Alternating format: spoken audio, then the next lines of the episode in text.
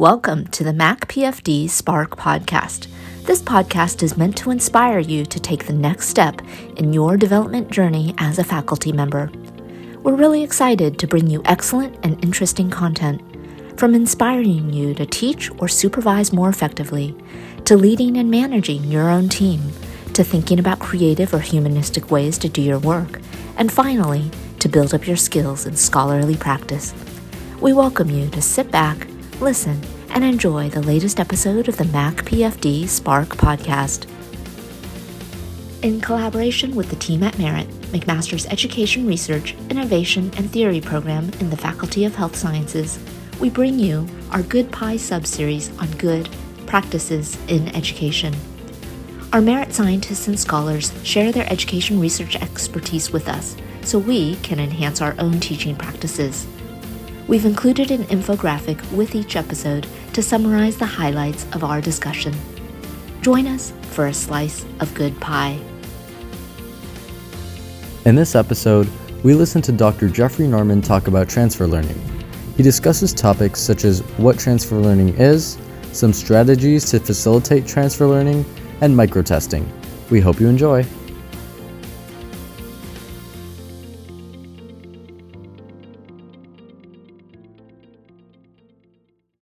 Welcome, everyone, to our next episode. And today I have the privilege of speaking with Geoff Norman. And Geoff, you are very well known in our health sciences community, but I'll still have you introduce yourself to those that might not know you. Some people introduce me as a fallen physicist. Oh, no. okay, that's one way to start. yeah. I, one wonders what I should, well, actually, there, there's a story in all that, in that um, you may end up cutting this out, but I do That's really okay. do have a PhD in nuclear physics that many people know. Unfortunately, I wasn't smart enough to turn it into a job prospect, so I never did. One way or another, I stumbled into health sciences education at McMaster because I was at McMaster at the time. And sometime down the road, after being a research associate in education, I shipped off to Michigan State University to get a master's in educational psychology. And I was so excited because I was going to learn how people learn. And being a physicist, you always knock the back off the alarm clock to see how it works and never are able to put it back together again. But mm-hmm. that's that's the that's a, a worldview, really. So I was going to find out all about learning right at the core. And I ended up in the Ed Psych program. And I found out what I found out was teaching, how to organize your behavioral objectives and how to assess knowledge transfer and blah, blah, blah, blah, blah, blah. And I never found out a thing about learning. And then what happened was I came back to Hamilton, and Hamilton has a very, very strong cognitive psychology department, or they did. And so I started schmoozing with those guys and suddenly discovered that there's two solitudes that the cognitive psychologists, the research psychologists, they're also preoccupied with learning, but with the point of view of learning amounts to, for them, it's putting stuff into memory and getting it out again.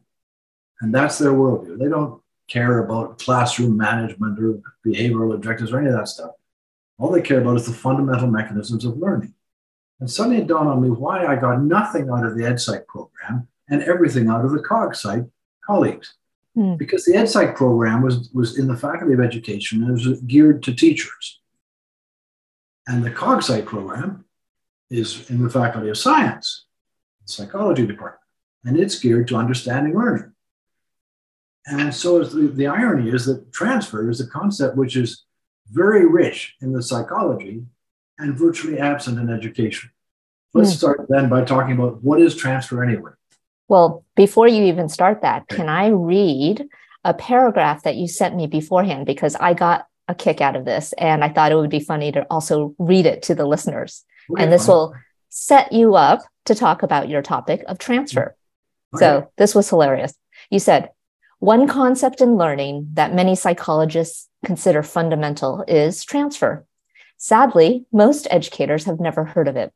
When I say transfer, it mutates to transference, knowledge transfer, transcendentalism, or some other obscure term, but it's none of the above. So, your topic we're talking about today is transfer. So, tell me, Geoff, what is transfer? You just took my opening line away from me. Okay, now I'll have to fumble a bit. The basic idea is this transfer is very simply this It's using the knowledge you already have to solve new problems. Arguably, that's what most of education is about. Now, you know, Shakespearean scholars don't solve problems much. Talmudic scholars don't solve problems much. Not, not at all, in fact. Art history majors don't solve problems. But a lot of education, certainly professional education, is all about acquiring knowledge so that you can use that to solve new problems that are to some degree greater or lesser, similar or not similar to the ones you've already learned from. And the trouble is, is that teachers have this innate idea that there's nothing to it. That as teachers, their basic idea is that we're, we're the ones who transfer the knowledge to you. We impart it to the students. We test you on it so we know you've got it. And so we're done. See you around. You've got the knowledge. It's, it's kind of a leaky pail of mm-hmm. model of learning where we know that it leaks out. But for the moment, our job is simply to fill the pail and get out of there while the going is good. Trouble is that massively underestimates how difficult it is to get the knowledge when you need it. It's not that you forget. Memory is a funny thing. Forgetting is forgetting basically doesn't happen. What happens is lack of access to it. Last night, Pam and I were watching an old documentary about Sammy Davis Jr. And there was a quick shot between Sammy Davis and some British singer we both recognized, but couldn't figure out mm. where we'd seen him from. And in the middle of the night, it hit me. Anthony oh. knew, send in the clowns. Anthony mm. knew. There it was. So that had been dormant in memory for about 45 years. And yet, given the right context, it's back again. Turns out that that's, that's the central issue, that it's given the right context. The fact of the matter is that being able to access that memory is much notoriously much more difficult than we think it would be. We think that you're all we have to do is give them the knowledge and it can help it come out again, but that just isn't the case. Transfer actually has a long, long history, and it's gone from black to white to gray. If you think back to the old days of schooling, when you when students and myself included had to take a Latin course. Why did you take a Latin course? Because it was teaching you linguistic skills and it was the mother of all language. And so if you learn Latin, everything else would come easy. You would have that knowledge available to you. So it was massively far transfer. The illusion was that Latin would enable you to learn Spanish and Dutch and hmm. German and Mandarin. Ain't so. so that was far transfer. That was popular around the 900s. Your Students learned Latin. They learned, they memorized poems. Why? To exercise their memory muscles. Mm. It was really the model. And the sad part is that that was very popular around 1900 to 1920 or so. Thorndike, one of the grandfathers of education, totally disproved that model in 1915. But 50 years later, I was taking a course in Latin. You figure. So that was general transfer. That died when behaviorism came along. Remember behaviorism, Skinner and mm-hmm. Pavlov and the dogs and the slobbering? If you think about that in terms of a transfer model, that's zero transfer. That says the only thing you can possibly learn and, and the only thing you can possibly retrieve is what I taught you and reinforced for you.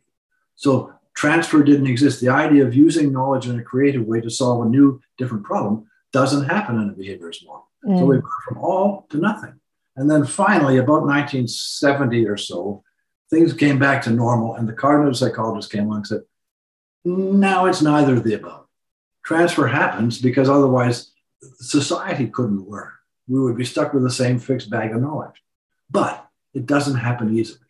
Learned concepts can be applied with difficulty to new problems. And that's the central thing I want to talk about is what we can do to facilitate that process of accessing the knowledge you already have to solve a new problem.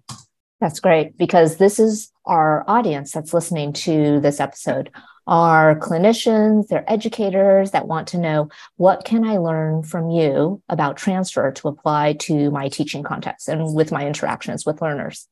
That's the name of the game.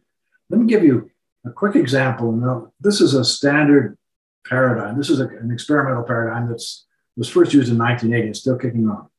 Let me give you the fortress problem. To, to, to cut, cut to the quick, uh, there's a fortress in the middle of an island and it's surrounded by roads radiating out from the fortress, like the Arc de Triomphe in Paris. The trouble is that if you want to capture the fortress, you're the invading general. You can put the soldiers on the roads because there's no mines there. But if they go in the fields, they're going to get blown up by landmines. So what do you do? Because it takes a thousand soldiers to conquer the fortress, but you can only put a hundred on each road. Duh. You blow off a flat cannon or you wave a flag or you shoot some fireworks and off they all go. They hit at the same time and that's it. Done. It's a problem of multiple radiating pathways, simultaneous mm. multiple radiating pathways. I now give you a second problem. A half an hour later, half an hour later, this is with a student. The tumor problem. You have a malignant tumor in the center of your belly. You want to burn it out with radiation. That's what radiation oncologists do for a living. So, how do you do it? Well, how do you do that? How do you hit the tumor without burning all the surrounding tissue? So, you hit it from various directions all at the same time, and you, you get a maximum dose to the tumor and minimum dose to the surrounding tissue. Job done. Mm. Students who have learned the first problem and had the problem ex- explained to them, their chances of solving the second problem a half an hour later is about 30%. A half an hour later. Transfer doesn't happen. Why is that? Because I gave you a massive cue about the first problem multiple radiating pathways. As soon as I said that, I revealed the deep conceptual structure of the problem. And so then when you encountered another problem with a totally different context, you could still mobilize the idea of what's the deep structure of the problem and transcend the two contexts. The difficulty is that people don't do that naturally. It takes extra mental effort mm. to probe deeply, deeply and probe actively to get to the central idea of what is really going on with this problem. And when you think about it, so much of what we call problem solving, psychologists call analogical problem solving. Basically, a lot of your mental effort is, oh, yeah, this one is like that one. So, for example, do you know what uh, Laplace law is, Ruth? I remember you mentioning that once, in, or maybe more than once in our conversations, but I don't so, remember it. So, Laplace law is the it's, it's congestive heart failure, it's left ventricular failure. The tension in the wall of the vessel, of the cylinder, let's say, is the product of the pressure difference across the wall and the radius of the wall. So the bigger the radius, the more tension for the same amount of pressure. That's why you get into with left ventricular hypertrophy, you get into bigger vessels, which actually have to have thicker walls, but still don't pump as efficiently because the radius is increased. That also models why a bicycle tire has a thin wall and a car tire has a thick wall. That also model, if you look, look at airplanes, a Boeing 747 jumbo has to have a thicker aluminum skin than a Boeing 737, which is half the size, because it's twice the radius of the fuselage. Mm. So there, this is like that. Mm. And so the analogy is powerful, but in order to get to the analogy, you have to dig deep for the deep structure of the problem. And that's what transfer is all about, because people don't do it naturally. It's effort. Mm. So, so, as educators, then you're you're saying we need to dig it, or we need to identify the deep learning concept. But tell me, yes. You're you're Ed McMahon to my Johnny Carson. Thank you. Oh, am I? Oh, I'm setting yeah. you up perfectly. Excellent. Because an obvious thing is, see, that's why we teach the conceptual knowledge first, and then we give them a sample problem. Job done. See, I've been doing it all in one. What are you trying to tell me? This is new? no. No. Because the next slide of my formal talk is why don't you just teach them the principle? Then you can mm. give them example and done it. And of course, we've been doing that in education for millennia, right? I'll plow through the chapter and then I'll give you the problems at the end of the chapter to work on. And right, now you've got it. Trouble is, trouble is that the the contextual knowledge, the real concrete features are so hardwired. You know, that's a saber-toothed tiger. It's not a particular example of a mammal. It's a saber-toothed tiger. Why? Because it looks like a saber-toothed tiger. What happens then is that the principle, you just people just don't naturally disentangle the underlying principle from the from the surface structure. And so mm-hmm. they remember it. Even though they've learned the principle, they remember it as the saber-toothed tiger problem, not mm. the mammal. Mm. And so they still now when they go to retrieve it, they can't get to it because it's this is hard, this is hard ideas about the nature of human memory. You can't get retrieval pathways because you don't you haven't built up the right retrieval strategies. Right? Mm. That's that's the whole thing of transfer. So the, we've just preceded. Essentially, what we've done is then foreshadowed what the what the solution is. Mm-hmm. So instead of giving you a principle and then saying, "Here's an example," the solution is to say, "Here's two examples of the same underlying concept. What are the commonalities? What do we see in common with these two examples? What's the commonality between heart failure and a, and a light bulb?" It's the same phenomenon. No, sorry, um, no. What's the commonality between a heart failure and a bicycle problem? Mm. A bicycle fire. It's the same problem. What's the commonality between a fortress and a malignant tumor? And for that matter, a light bulb with a burnt out filament. Right? And so the way to achieve that, the way to get one strategy at the learning phase, mm-hmm. get people to engage and transfer more effectively, is essentially to force them to see the underlying structure. Don't just mm. tell them. This mm. is active learning at its best. And so, well, and the differences are phenomenal. You know, in education, if we see a 10% difference, we, we shut down the lab and go and have a party and a beer. Here I'm talking about a study where they simply had two, two strategies. One is I give you two cases and you tell me the commonalities, or I give you a principle and then I give you the case. And you have to figure out what's going on. And then I do it with new, new examples that have different contexts, but exactly the same underlying concept. And roughly speaking, you gain a gain of a factor of two hmm. in application to new problems 50% versus 25%. Factors of two just don't happen in educational circles. That's humongous. That factor of two, actually, think about it, requires a sample size per group of four. It's a powerful effect. It's hmm. an effect size of oh, way, way the heck out there. So the point is simply that a simple manipulation, which doesn't involve any more time, any more materials, or anything else, but involves a rearrangement of the materials, two problems instead of a problem in an example, a problem in a theory, gives you an enormous advantage in terms of ability to transfer, which I argue is the central game.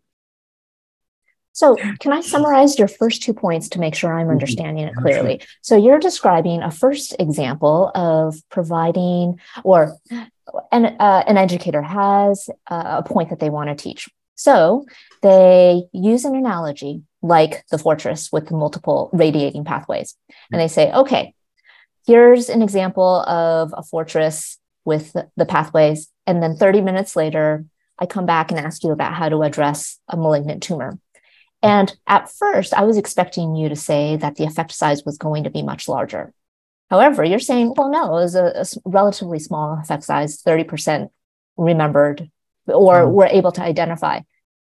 Now, therefore, you're, you're saying that we need to take the additional step, not just of providing the analogy and expecting that the learners would pick up on the underlying or deep concept or deep structure of the concepts, but rather now we need to focus on providing multiple examples yes. that allow learners to then compare and contrast between examples to then identify the deep structure. Essentially, what you're doing is forcing active learning mm. on, on the challenge of identifying the deep structure. Mm-hmm. Okay. Right? Yeah, yeah, just by the manipulation of materials as I described, students have to actively figure out what's going on underneath these problems that makes yes. them. Yes. That's again a nice entree to the second part, which we talked about, because the other thing that we always do is get into practice. Mm. Right? And so I teach you a t-test, and then I say, go and do the problems at the end of the chapter and, and hand them in in a week's time. And it turns out there's some really powerful strategies there that we can use in order to facilitate again, facilitate transfer. Mm. Comes into two different possibilities. One is called mixed versus interleaved practice. Somebody named Chen knows about that. oh, I think I know where you're headed with this. Yes. Yeah, I think we're going to know where we're going with this one. And the second is distributed versus block practice. Not getting into these definitions, but that's what we're talking about. Let's go back to the statistics example. Uh, I changed my way of teaching statistics. Probably not enough, but the classic way of teaching statistics or physiology or algebra or damn near anything is to teach a block of have a block of instruction and then assign problems at the end of the chapter. So I'll teach you the t-test. I'll dazzle you with my fancy footwork, footwork as I derive the algebraic equation, which you can't relate to and don't understand, but it's it shows you how clever I am. That's the main advantage. I then sort of get you to, then I illustrate by plugging some numbers into an example. And then I turn you loose and say, okay, now do problems one, three, five, seven, and nine at the end of the chapter. Okay? And so you do that. And of course, there are graded difficulties. So problem one is a simple t-test, and problem two is a slightly more complicated t-test, and problem nine is a really messy t-test. But they're all t-tests. And so then I say, there, I'm done. You've proven to me that you know how to calculate a t-test. You know everything there is to know about t-tests. Oh, and I could ask him different you know, questions like, how do you estimate the sample size and blah, blah, blah, blah, blah. But it's all about the t-test. And then I say, and then I'm done. And so I have the exam and students prove to me that they know how to calculate the t-test and they know the formula and all that jazz. And, and they all get, they all pass the course because I'm incredibly good instructor. I'm entertaining and witty and urbane, blah, blah, blah. Well, if I can, if I can even jump in here, and I hope this doesn't cause you to lose your train of thought, but I'm thinking about that example when I took your measurement class. And I was so proud of myself for being able to write out all the formula for G theory and go through the multiple lines required to uh, calculate the the coefficients and yeah i was patting myself on the back for that so that that's the um, example that i'm thinking of when you're talking about the t test except when i give statistics tests and of course we never had an exam in the measurement course but in undergraduate statistics tests I provide all the formulas. I say there will be no calculations. You, you, you can take a calculator in, but it won't help. And then I ask conceptual questions, like why is it that in this circumstance, the paired t-test is more powerful than the unpaired t-test? Or why do you need an, a one-way analysis of variance instead of t-test? Da, da, da, da, da. Mm-hmm. Point is this. After the course is over, after everybody's proven to me how terribly much they've learned because I'm such a good instructor, January arises after the fall term course, and there's students lined up out my door, outside my door saying, Dr. Norman, Dr. Norman, that was a wonderful course. I learned so much, but I've got this data and I don't know what test to use. And I say to myself, yeah, of course you don't know what test to use because I never taught you that. All you learned was you do a t-test at the end of the t-test chapter, and you do mm-hmm. a one-way ANOVA at the end of the one-way ANOVA chapter.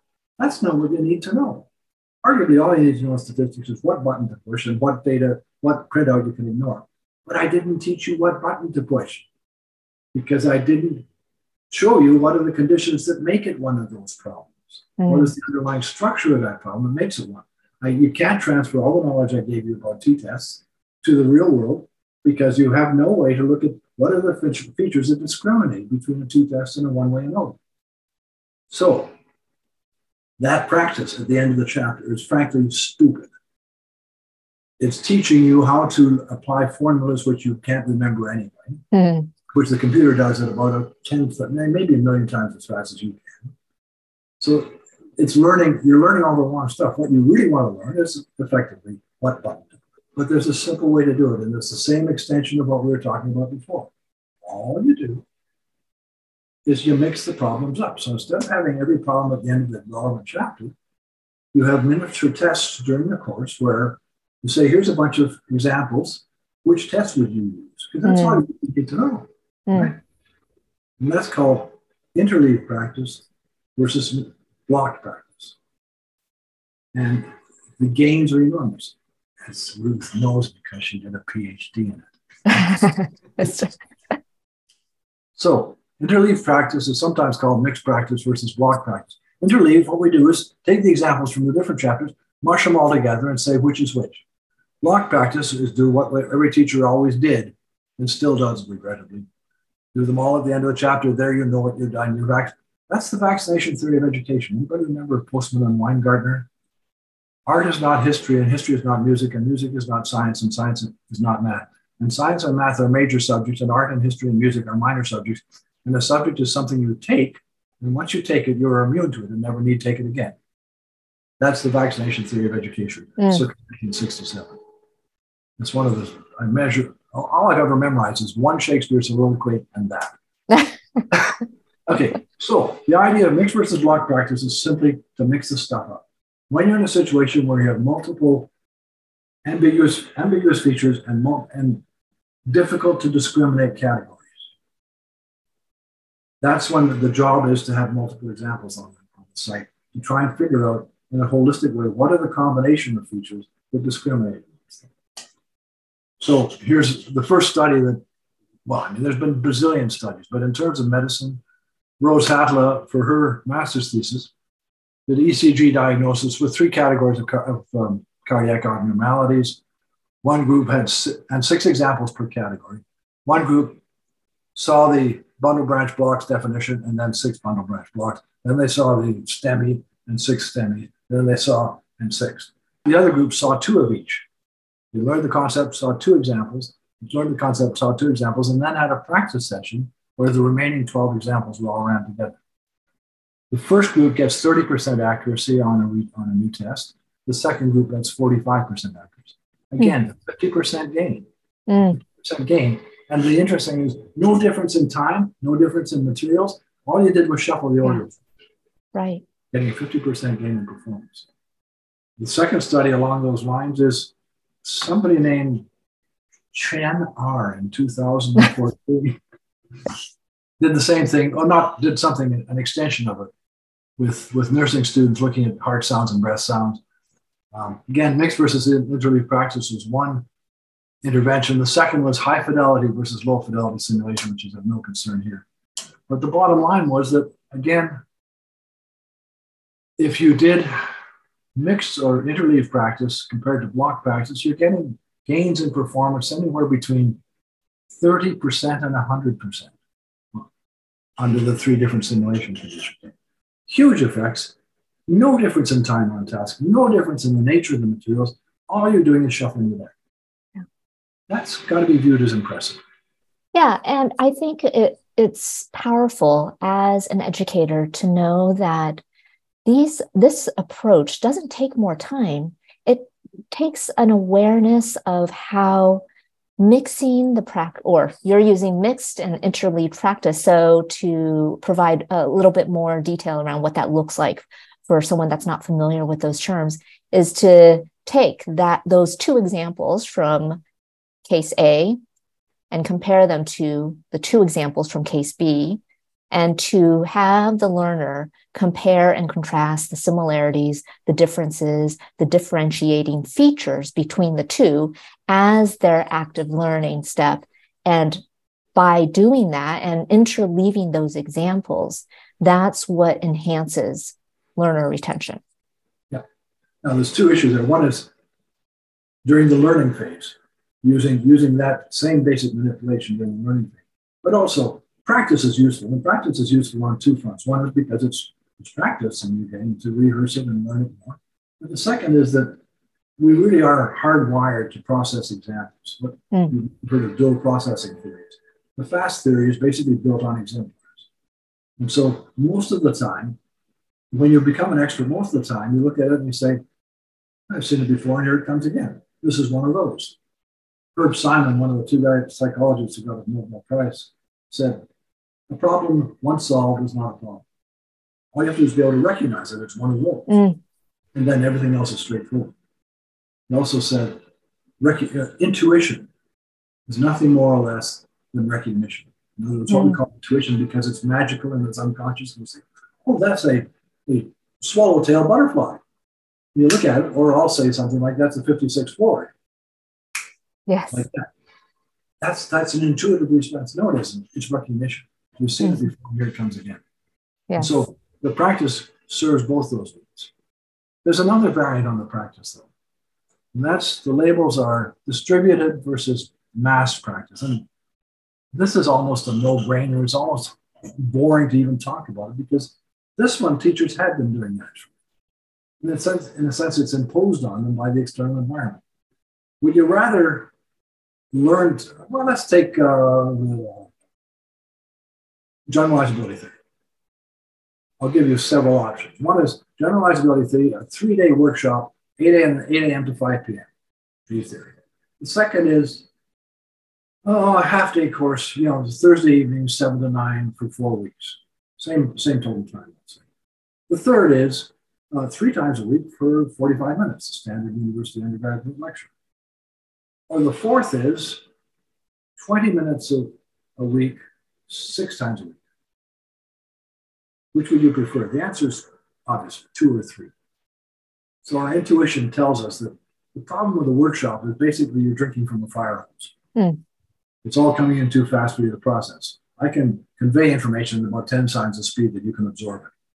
So that doesn't work. On the other hand, if you have little little things spread out too much, uh, then that doesn't work either because you've forgotten what you did before. Mm. Come back to it. So there's an optimal time period in terms of spacing out the, the learning, which depends on how long you want to retain it. it's complicated formulas, but we need not go into that. The basic idea simply is one of spreading out the learning rather than doing it in one, one go. And again, there's many, many studies, a few relevant studies in, in medicine. One in particular where um, it was a continuing education session for GI residents about a nutrition course. They either did it for four hours, four hours either as one block, one one half day, or an hour for four successive weeks. If you waited for three months, the group that did it an hour and four successive weeks had about three times as much learning, retained as much as the group that did it once. Mm-hmm. Another simple idea. I, I think it's actually quite profound. And um, you may feel it's simple simply because you're so familiar with these concepts and have been applying them for decades. But what I'm hearing from you in these two situations is you're you're describing some very practical approaches to the time of uh, uh, the time when a learner is exposed to a new concept. So that first component of interleaved practice or mixed practice when you're first introduced to a new concept and how interleaving helps facilitate learning there initially.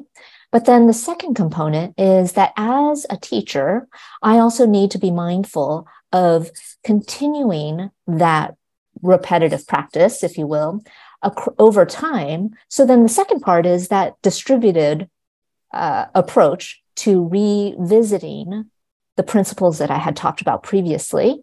And so that a learner would have multiple exposure across time to that. I, I think that those are two very helpful approaches yeah. we can take. The, the nice thing about them is they're they're at a micro level. They're really talking about what you do with the elements of instruction rather than should we have a problem-based course or a lecture. Right. That yeah. kind of stuff leads nowhere. The latest evidence is that again, once again, curriculum at that macro level doesn't make a damn difference. But at a micro level, even though students at the end of the day may turn out the same. My job is not to make them better, actually, is to make them more efficient. What I'm doing is giving them instruction so that in a smaller amount of learning time, they will presumably achieve the same goals. Because our students, you know, they're going to get there one way or another. But it's like saying you don't need a basic science foundation. Well, you may not need a basic science foundation, but you're going to have to work three times as hard to keep up with everybody else. So it's not a bad idea, even though you look the same at the end. There's one final variant on this. This is again related to how can we optimize practice? Because practice, I don't have to tell you, practice counts, you know, the 10,000 hour rule and all that stuff. Um, let me begin by describing the single most punitive, negative, awful piece of educational technology that was ever invented by man the highlighter pen. Oh, I was holding my breath. I didn't know what you were going to say. well, the highlighter pen has done more damage to learning than anything I can possibly imagine because it puts students in a very unproductive mode. They sit there with a textbook in front of them and they see a paragraph that really matters. And usually the textbook is highlighted anyway, but you get your highlighter out and you rub it over and you say, I got to remember that. And then you close the book and it's now two hours before the exam or two days before the exam, and you open it up and you see that and say, oh, yeah, I remember that. And then you move on. The trouble is, you're testing recognition, as in, yes, I've seen it before. I know that because I highlighted it. But what you should be testing is recall. What, you know, what is the difference between a one way ANOVA and t-test? That's no longer a question of remembering that box that's got yellow ink in. Yet, and so the idea of test enhanced learning is very simple there's two fundamentally different ways you can study. One is to recognize, and if I tell you just go and study that chapter, that's what you do. You read it and say, oh yeah, I've seen it before, here it comes again. Or the second is to recall, where instead of doing that, I will take the same amount of learning time or instructional time and um, give you many tests on the materials where you don't see the book, you have to recall the information. And that's called test enhanced learning. Mm. So you really end up testing the concept over repeated time, over repeated intervals. And the, re, the repetition interval depends on how long you want to retain. But for the sake of argument, you know, once a week or once every two weeks over a 12 week course, something like that. And again, there's there's another example 48 medical students, four groups, testing and no testing, contrasting the study group with the mini test group. 25% accuracy on the final test versus 45% accuracy. Again, a massive effect. And all you've done is essentially take exactly the same materials, the exactly the same amount of learning time. All you've done is put a question mark after it. Right. So, yeah. So, this is really interesting because what you're highlighting is that to facilitate learning also requires different approaches rather than just saying, okay, go ahead and quote, study the material. That would kind in my mind be like just taking a highlighter to text and just highlighting and saying there are, we can incorporate testing throughout this study time. And that testing the the actions of t- testing will then help to facilitate learning. Yes. Is that this is, this is truly formative assessment as opposed to summative assessment. Mm-hmm. Yeah. Truly for the students' use. And of course, it's also something that students, good students, do that anyway. They create mm. flashcards and things like that. Yes. But it's basically encouraging a simple idea: recall, yes. which is recognition. Yes. And they're worlds apart. Right. Yeah. So there, there's the active component of testing oneself or incorporating testing into our instruction. Yeah, exactly. And by through those actions, it does facilitate learning versus just having students passively or study something, read something over and over, highlight, and think that that is going to recall, uh, result in learning. So, I mean, this is this is kind of the end of this particular part of the road. We began with a concept that is unfamiliar to just about everybody in education called transfer, an arcane co- concept buried in psychology textbooks and more likely in original research. Well, let's translate that into first of all recognizing that that little word stands for an awful lot of what's important in education. What do you, why do we educate people? So they will have knowledge that they can bring to bear on new problem situations.